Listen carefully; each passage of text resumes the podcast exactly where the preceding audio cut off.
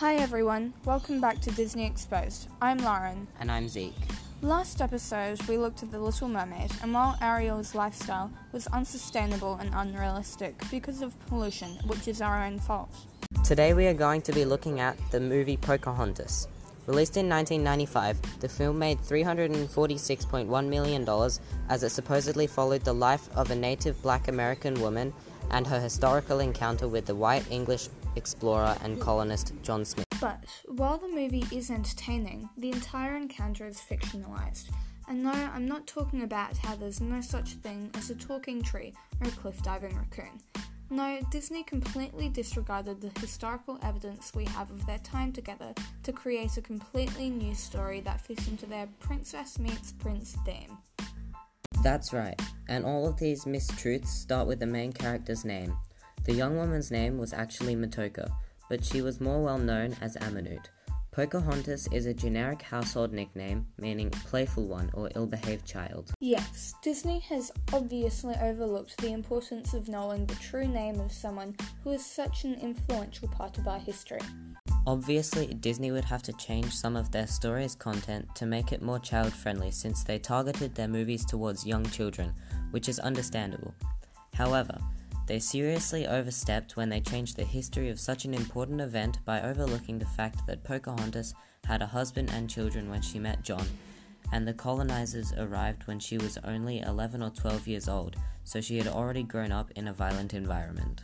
You're right, Disney got multiple aspects of the story incorrect. Even the simple things like the Native American clothing style shown in the film, although we can let them off the hook with this one because it could be deemed as inappropriate for the younger generations and it was connected to a series of assaults.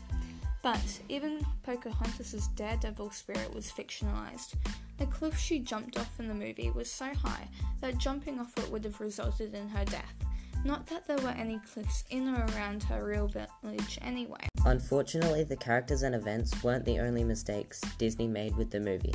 They also incorporated an unacceptable amount of racism into the storyline that helps influence the thoughts and mindset of the young children that watch the movie.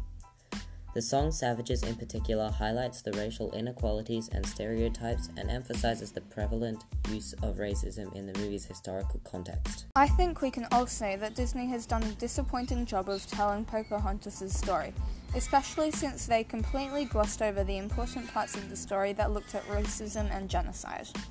Disney probably had good intentions when they decided to make Pocahontas' story into a film but they have done a very poor job of incorporating the important themes and messages like hardship that the people of color went through.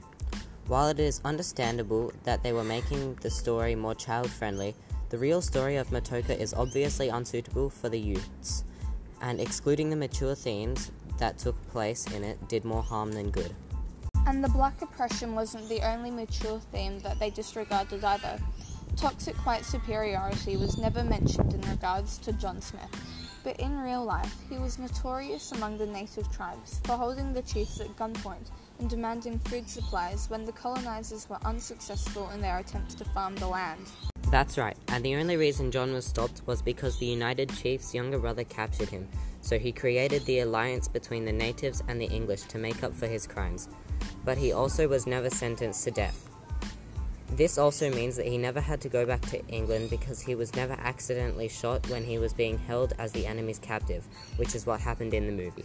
Overall, the film Pocahontas by itself is fun and entertaining as a movie, but Disney has definitely made some questionable decisions with the content, and they did not do justice to the original story at all.